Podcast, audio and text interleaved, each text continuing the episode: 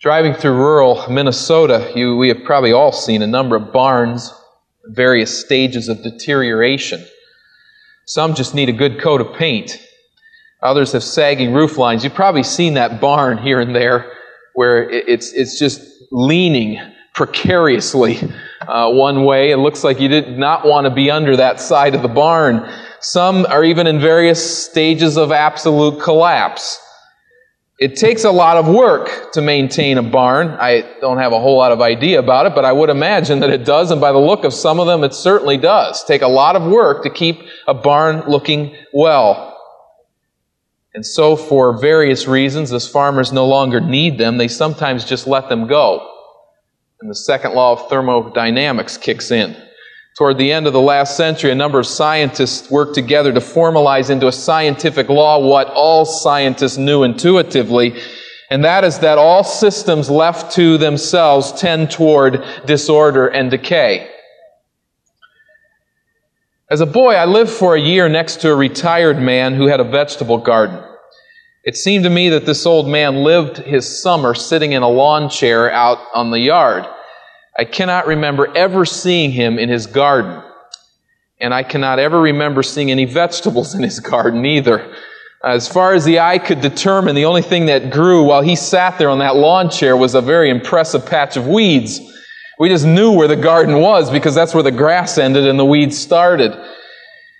If a retired man owns a garden, you might find him sitting in a lawn chair, uh, passing his summer there, but you're not going to find him sitting there with a camera in hand, ready to take a picture of all the beautiful things that happen naturally in that garden. If he wants to have a garden that's worth taking pictures of, you will find him routinely in his garden sweating as he pulls weeds, waters and fertilizes his plants, and fights off the miserable varmints or whatever it takes to get that garden to grow. The second law of thermodynamics applies to every system in our universe. Not just the gardens, but to the solar system itself. To Earth's atmosphere, to rivers and oceans and animal life and plant life, to our bodies, to our kitchens, whatever it is.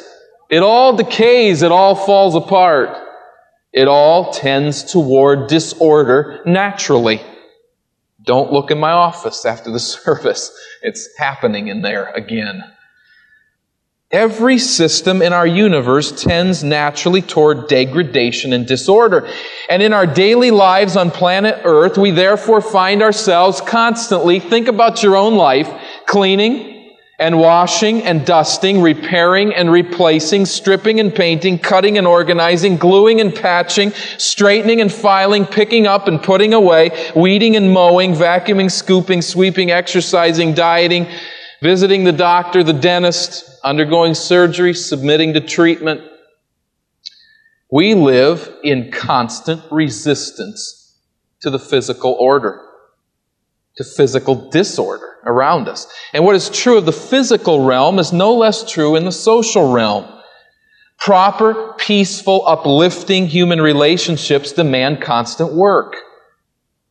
They must be maintained. They must be nurtured. The disorder of war and hostility comes naturally.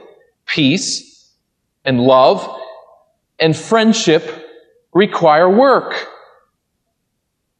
Consider again, the effort that goes into, the, the exertion that goes into maintaining the following relationships.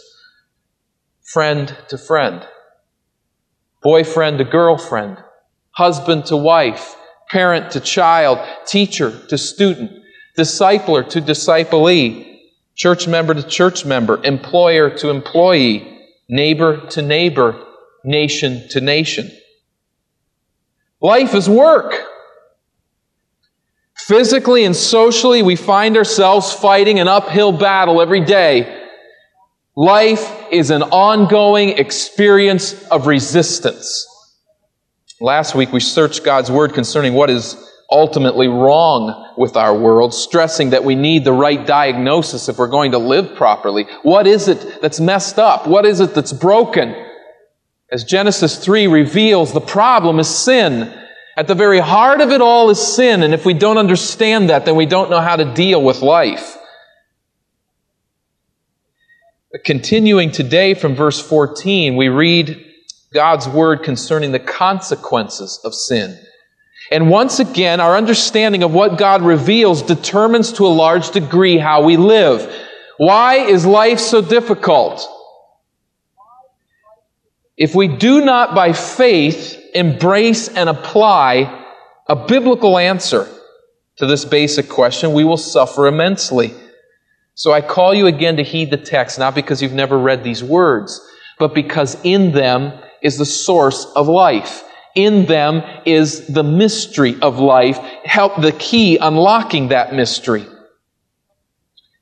These truths are foundational to everything that we are, to all that we experience, and are therefore the key to how we experience this resistance in life. Notice again chapter 2 as we go back to the context in verse 16. The Lord God commanded the man, Genesis chapter 2, 16. The Lord God commanded the man, You're free to eat from the tree of the garden, but you must not eat from the tree of the knowledge of good and evil, for when you eat of it, you will surely die. In chapter 3, beginning with verses 1 through 13, we read the account of Satan tempting Eve to eat the forbidden fruit. Eve eats the fruit, disregarding the word of God in her deception. She gives to Adam, who blatantly disregards the word of God, and he eats. We hear then the gracious call of God to Adam and Eve as they're hiding behind a stand of trees. Where are you? Verse 10 of chapter 3. He answered, I heard you in the garden, that is Adam. I was afraid because I was naked, so I hid. And he said, Who told you that you were naked? Have you eaten from the tree that I commanded you not to eat from? The man said, The woman you put here with me, she gave me some fruit from the tree, and I ate it. And the Lord God said to the woman, What is this you have done? The woman said, The serpent deceived me, and I ate. Now think for a moment of how the text develops. Just think of it in structurally here. I think it, it's helpful to us to understand.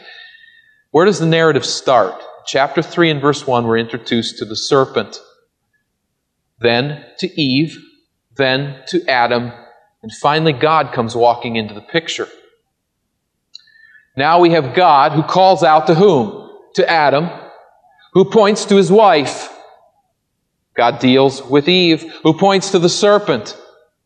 And God now speaks to the serpent. We will go back across again the spectrum. First, God will address the serpent, then the woman, and finally end this whole mess by addressing the man. And it is in these curses that we come to a proper understanding of the fallen world in which we live. God curses the three involved in the fall, in the sin.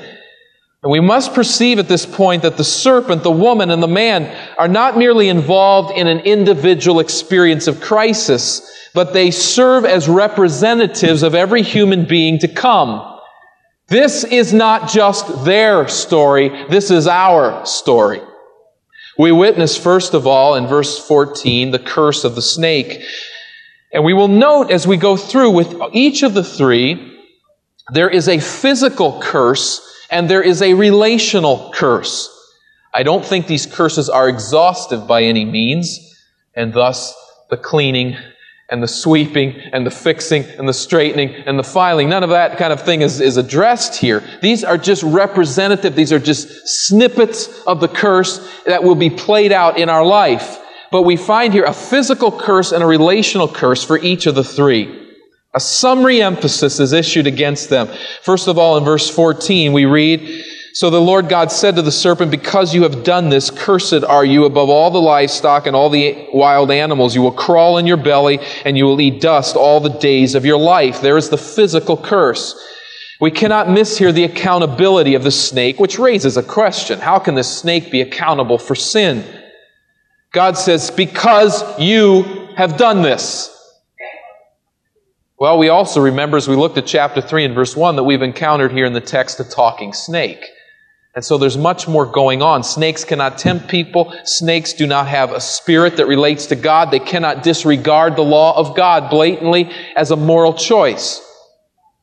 The snake serves here in this text as representative of Satan and all who follow him on earth. So God uses the literal snake to serve as a visible reminder to the human race of how God deals with sin and ultimately how God will deal with Satan and his offspring, to whom we'll be introduced later in verse 15. But we note then the accountability of the snake is really the accountability of Satan and the fall of Satan, or the responsibility of Satan, I should say. We notice then, secondly, the isolation of the snake. In verse 14, cursed are you above all the livestock and all the wild animals. Cursed. It's a divine, a word of divine judgment on moral failure. That's a strange concept in the ancient world which this text was written. Because in the ancient world, a curse was very common. The curse of the gods was something that was feared. But the thing was, you could never know what they were going to do. You could never know when they were going to curse you. It was an arbitrary thing, but in God's economy, that's not the way it is. A curse comes through a moral failure. So we have here, cursed are you above all the animals. The idea here of the curse is a discipline for the ultimate good of the one who disobeyed, or at least of the humanity that, that takes part in this fall and in the difficulties of it. Above all livestock and wild animals, the King James of cattle and beasts of the field, it's a reference to domesticated animals and wild animals. So I think here there's just an actual, literal, physical curse. You are cursed above them. The Hebrew gives the indication that you're isolated from them. You are cursed, not, not above in the sense that your curse is somehow greater, that there is a truth to that, but it's more than that. It's that you, as the snake, are isolated. You're friendless. You're isolated from the animal world. And we notice that that isolation and that humiliation is evidenced in the, in the locomotion of the snake, how it gets along. Verse 14, you will crawl on your belly and you will eat dust all the days of your life. Apparently, the snake didn't originally crawl on its belly. We have no idea what the snake looked like. It had legs, had wings, we, we don't know. Uh, evolutionists have often pointed to skeletal irregularities in snakes, saying that they must have had, had legs. Uh, of course, their what their point is is that those legs evolved away because they didn't need them. But I don't know. We're not sure if it had legs. Apparently, there was something like this uh, legs or wings or something. But at this point, what we do know is that it crawled on its belly and it would eat dust. Not that dust is its food, but I mean, think of how's a snake going to clean off its food? It's going to eat the dust that's on its food, and as it crawls along on the ground, there's obviously a lot of dust that's going to get in uh, inside. So it eats dust in that sense. And even in the millennial reign of Christ, according to Isaiah 65, 25, Micah 7, 17, the snake will continue to crawl on its belly as a sign of humiliation which results from sin. And God, in His providence, He's the creator, He can do what He wants, and He chooses the snake in this whole situation to be an example to us of the humiliation that comes through sin. Snake is cursed physically. Secondly, the snake is cursed relationally. In verse 15, I will put enmity between you and the woman and between your offspring and hers. He will crush your head, he will strike his heel. There's a little bit that we need to plow through here in this very significant verse. As we read each phrase, taking into consideration the context of chapter 3, it becomes evident that God is not talking about a fear or a revulsion of snakes per se but he puts not revulsion, not fear, but enmity between the snake and the woman. The word, the Hebrew phrase means that he ordains, he sets, he appoints enmity. What's that word mean? Hostility. There's going to be war between you and the woman. In light of chapter 3 and verse 1, the talking snake, it's evident that the text uses the snake as a representative of Satan, and so we are to conceive here of a line or a progeny of Satan, and a line or a progeny of the woman. The hostility between these two offsprings will be epitomized, we see at the latter part of the verse, by the serpent striking his heel of the offspring and the woman crushing the serpent's head. Now, actually, the word crush and strike is the same Hebrew word, should be translated that way. It really is better as the KJV has it, bruise and it means figuratively death. So we have two ultimate combatants here at the end of the verse. You notice there that last phrase, uh, look at it carefully. He will crush your head, or he will bruise your head, and you will bruise his heel. He, singular, will crush your singular head. This verse almost demands to be reread. Who is he? We might expect she, we might expect they, but who is he? Well, the text does not answer the question, it just raises it. Those that weren't with us in the adult class, this I say to you carefully, that's what the rest of the Bible teaches. Who the he is and how he crushes the serpent's head. We talked about this this morning in our adult class. We notice here the singular, your heel. It's not specifically the offspring of the serpent that will die. I think that's true. But what's emphasized here is that it is he who dies and it is the serpent who dies. So the offspring of the serpent and the offspring of the woman will experience an ongoing hostility. In the end, the representative of the serpent's offspring, the serpent himself, and the representative of the woman, this undefined he, will strike a mutual death blow as someone who takes their heel and stamps on the head of a snake. There's a crushing blow. In this event, it is death for both. And so God lays out here a program which will typify the history of man, the conflict between God's people and Satan's people.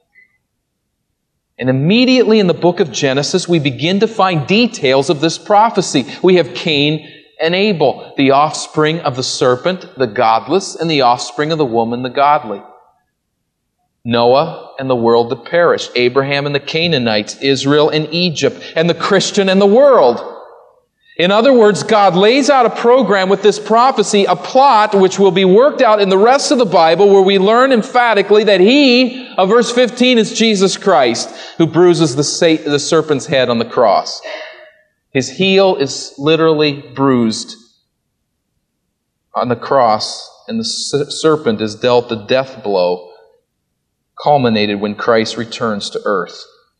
Now, Adam and Eve don't know the details of all of this, but they do have hope. And what they do know is that there will be an ongoing death struggle between the serpent's seed and the woman's. And Christian, this needs to inform the way we live life the way we understand life. We are in spiritual war.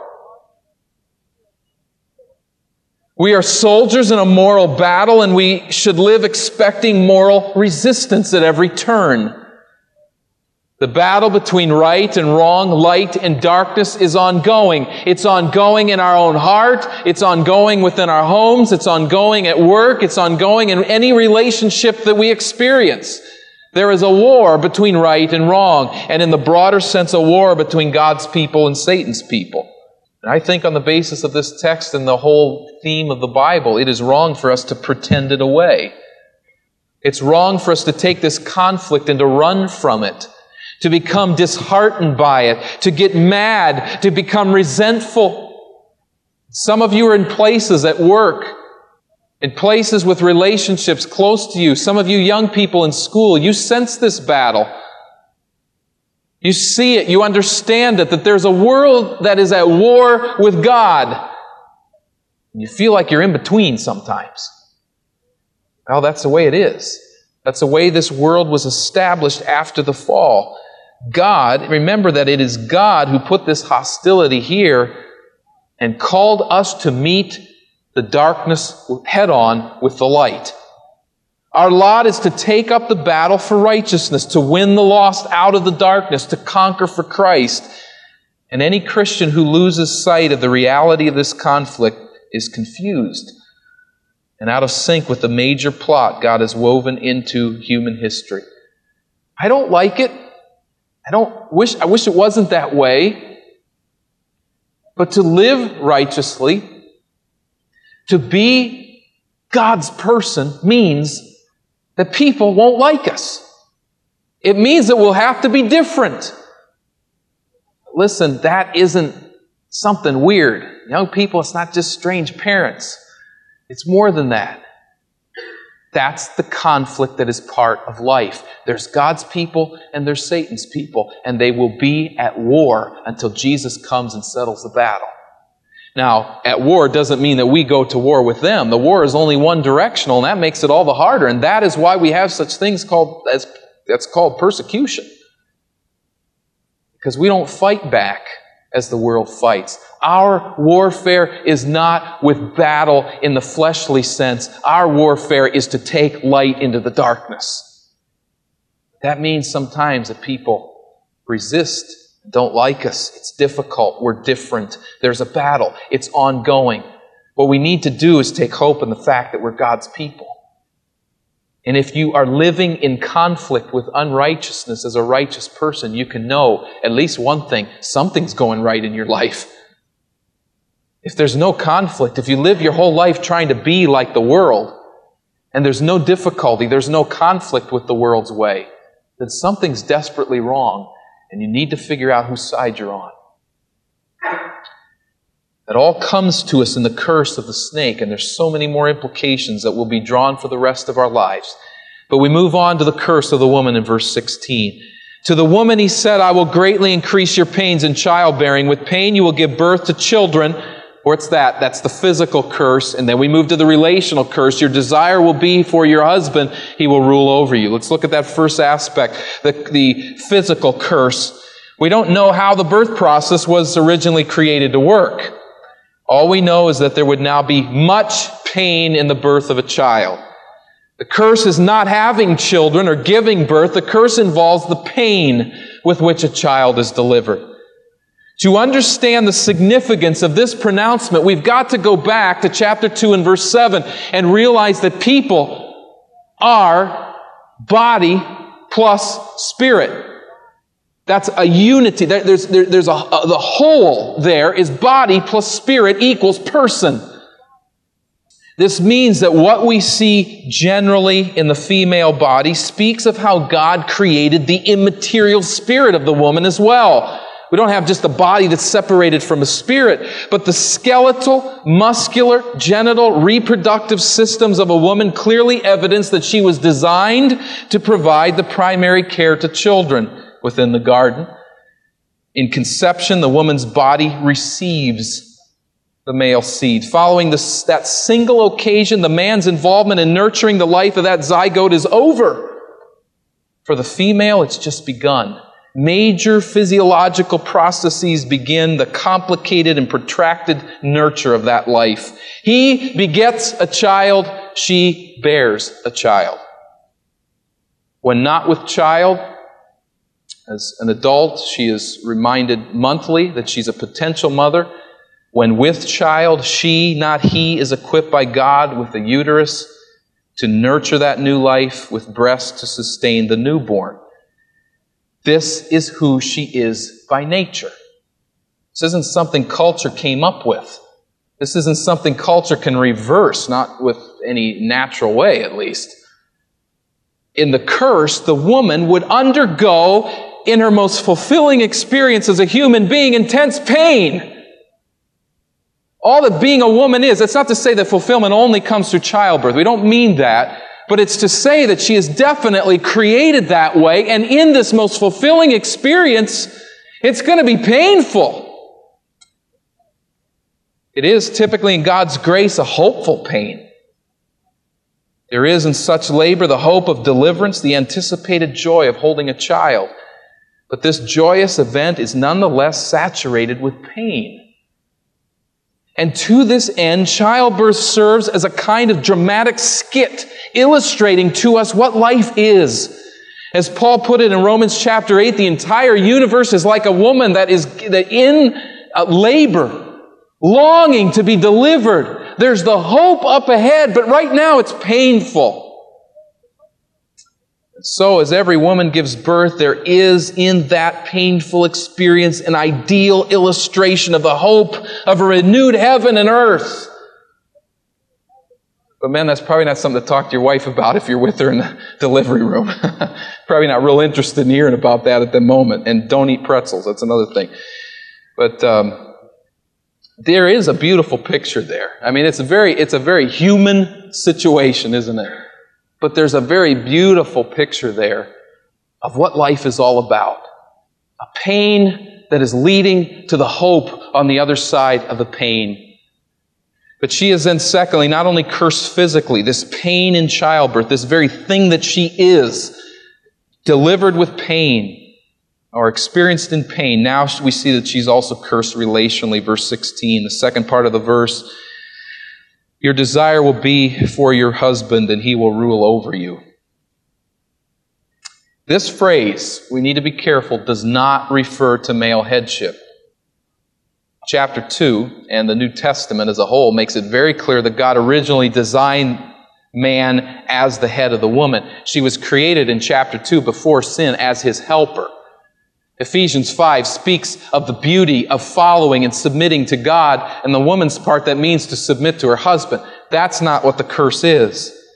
The key to this, uh, to understanding this curse is the word desire, and frankly, it's a little bit difficult to, pick, to figure out. There's only two other uses of this word in the Hebrew, in the Old Testament. One is found in the Song of Solomon, where it's used of romantic desire, and I, I don't think that's the point here at all, because again, there's nothing evil, nothing cursed about romantic desire between these two. We just look at Genesis chapter 2. Uh, look at the book of Solomon. There's nothing of the curse in that. But the word is used in Genesis chapter 4 and verse 7, and used so closely by an author that's so fond of linking words together. I think there's a key here for us. In chapter 4 and verse 7, we're dealing with Cain. And God speaks to Cain after the murder of Abel, and he says, If you do what is right, will you not be accepted? But if you do not do what is right, sin is crouching at the door. It desires to have you. You must master it. Desires to have you. The picture is like a lion crouching there, ready to jump and to devour and to master. So here I think the idea of desire is the same a longing to overcome, a longing to rule over. We should probably take the word that way. In other words, Eve's original design as a woman was to revel in her husband's headship. Just like she was created to be a mother, she was created to be a submissive follower. But now her nature undergoes a painful change. And she will struggle with the passion to resist her husband's headship. It will no longer be natural to follow, no longer natural to help.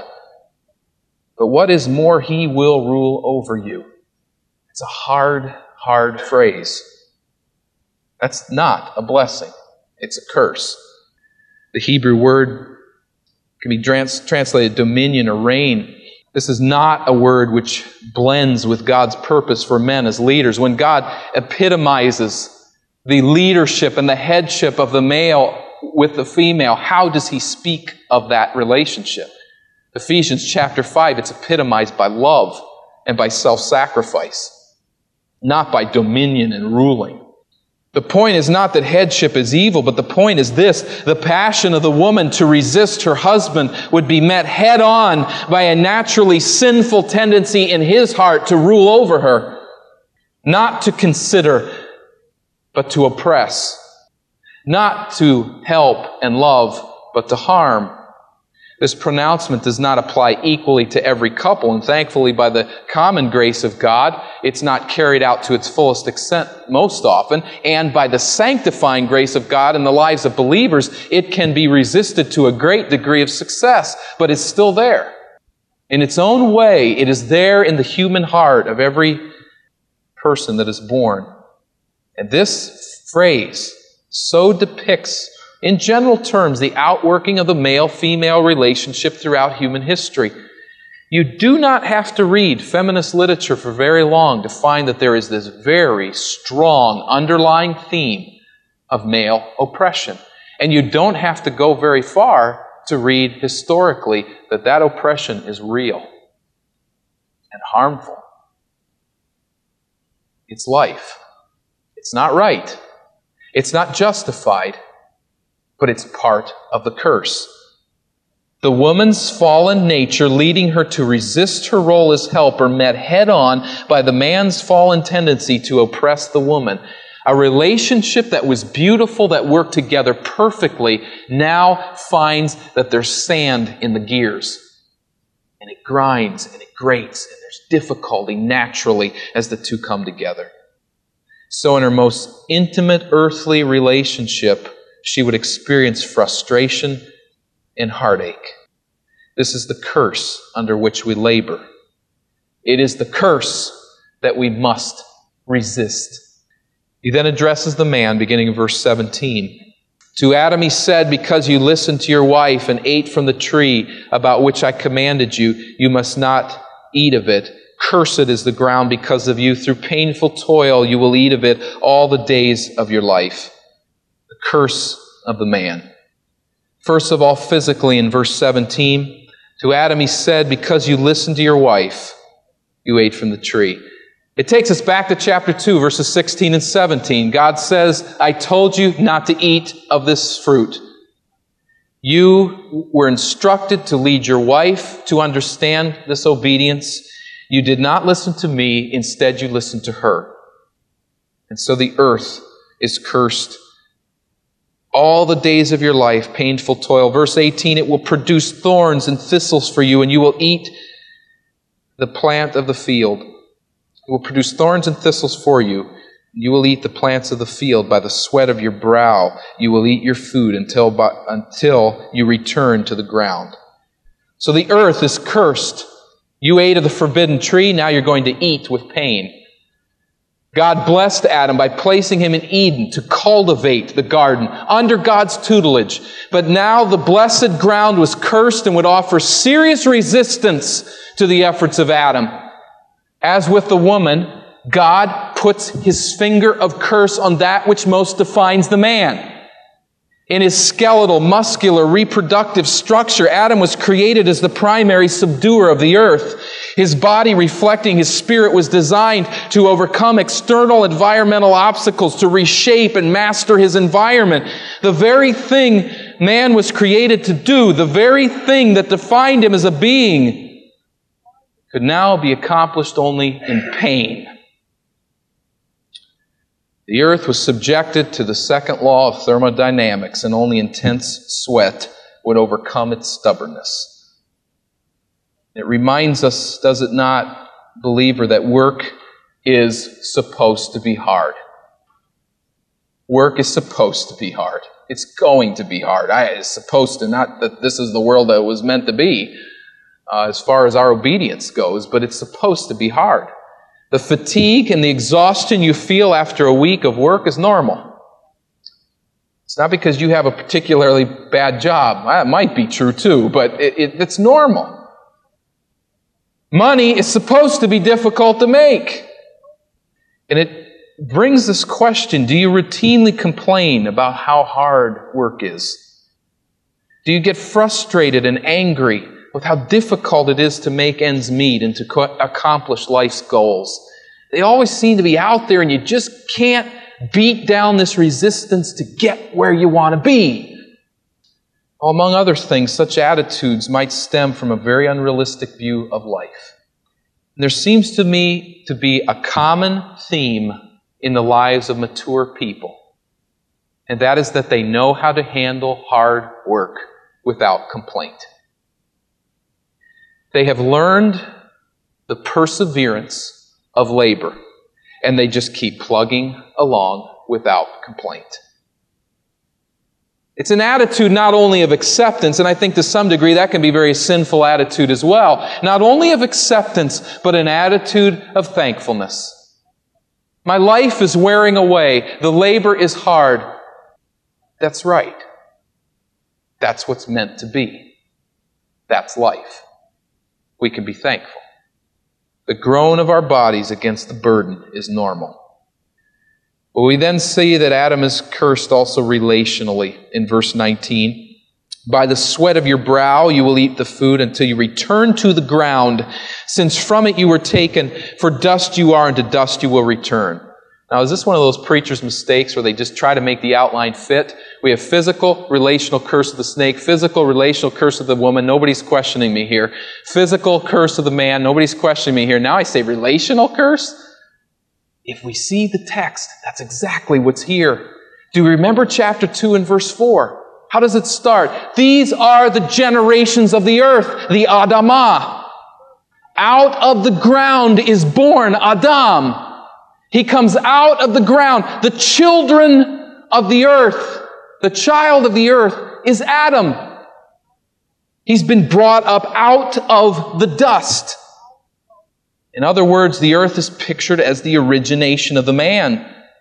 But what do we find here now? A return to the ground in death. And again, the Hebrew word adamah. Notice chapter 2 and verse 5. If I can just use this to illustrate. Chapter 2 and verse 5. We have no, I'll just throw in the Hebrew words because I think it helps us. We see different words in English too, but I think it helps us here. Verse 5 No shrub of the field, Shadeh, had yet appeared on the earth, Eretz. And no plant of the field, Shadeh, had yet sprung up, for the Lord God had not sent rain on the earth, Eretz. And there was no man to work the ground, Adamah. We come then to chapter 3 and verse 19, and this is the ground from which the man was formed, and now he is going back to the ground, Adamah. He's returning in dust to the ground from which he was taken. It's not just a general term for the earth. It's not the field that he's going to cultivate, but it's the word used of the elements that God formed to make man. This ground from which you were taken this ground that in that sense birthed you. You were created to till, to perfect under my tutelage. This ground will now resist you to the point that you will eat from it only as you sweat. The Shadeh, the field, will be cursed. The Eretz, the earth, will be cursed. But here's the relationship. The ground from which you were birthed, you will return to it in dust. It's the curse of death. As Romans 5:12 puts it, through the one man Adam death passed upon all men for all have sinned. The ultimate curse is death. And it calls again to us for a reality check. No matter who we are, we are all in the end reduced to dust. God doesn't intervene in a unique way. We will all be reduced to dust. And anyone who does not remember this is delusional. There's an awful lot of delusional people in this world, and there's an awful lot of delusion that gets into our own thinking. We look at ourselves as invincible. Yeah, there's that death thing out there in the future, but we don't want to think about it. And we don't want to live as if it's really going to happen. God promised Adam that if he ate the forbidden fruit, he would surely die. Remembering again the meaning, there's not chronological on the day that you'll die, but it's more emphatic. You will surely die. On that day, you're a dead man. Adam curses, uh, God curses Adam and says, You're a dead man. And in this curse, the seeds of death are sown in his body, and fallen in him, our lives are also a march to the grave. I'll try to pick up the spirit here just in a moment. That's pretty heavy, but that's reality. That is reality. That's the life in which we live.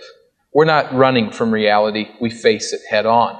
We seek to understand it. Physically, socially, in every way, life is hard because of the introduction of sin, our sin. And it is hard because of God's curse. Think about that. It is our Creator, this God who calls Himself a God of love, who has decided to subject our lives to warfare with the unrighteous, to pain in childbirth and marital relationships, to resistance from our environment, and to the hideous clutches of death. How do you like a God like that? How do you love a God like that? To know that all this resistance that we endure in this troubled world and even death itself fulfills His design. Well, the answer is found in pages 6 through 1939 in the book in front of me. But let me give you just a brief outline. How do we love such a God? Number one, we must understand that we deserve nothing less. First of all, the sin of Adam and Eve was a heinous act of treason. God was not only the lawgiver, He was and is the creator of the universe. To reject His will and to assert human autonomy was a heinous act of high treason, which must be ruthlessly punished for our good. If we were left to rebel against the Creator, we could never sustain a civilization. But God punishes and He disciplines and He keeps us in check. We deserve nothing less than what we have. Because, as the scriptures teach and as our own heart witnesses, we fell in Adam. What he did, what Eve did, we would have done too. And we've done it many times. Taken the clear, known Word of God and rejected it. We deserve nothing less. Secondly, we deserve much, much more. God is dealing very graciously with us in this world of resistance. Think of the curse on the earth and then listen to the words of Acts 14, 17. God has shown kindness by giving you rain from heaven and crops in their season. He provides you with plenty of food and fills your heart with joy. Our lives are filled with trials, but they are also filled with abundant graces. We deserve much worse. The curse is real. But as we keep plugging and we keep plowing, we find there is grace in it. There is joy in this life. We deserve nothing less. We deserve much worse. But here's the big one that's answered in the rest of the Bible God redeems. God redeems. God is teaching us through all of the miseries of life that there's a better life to come there is sanctification now, which can help us work through these difficulties of our cursed nature as it conflicts with others. And in the world around, as we, as we meet that resistance with a renewed attitude of thankfulness, there is great joy to be had in this life as we follow God. But beyond that, to a greater degree, the sanctification level that I experience now is all that there is, kill me now. There's something bigger. There's something beyond.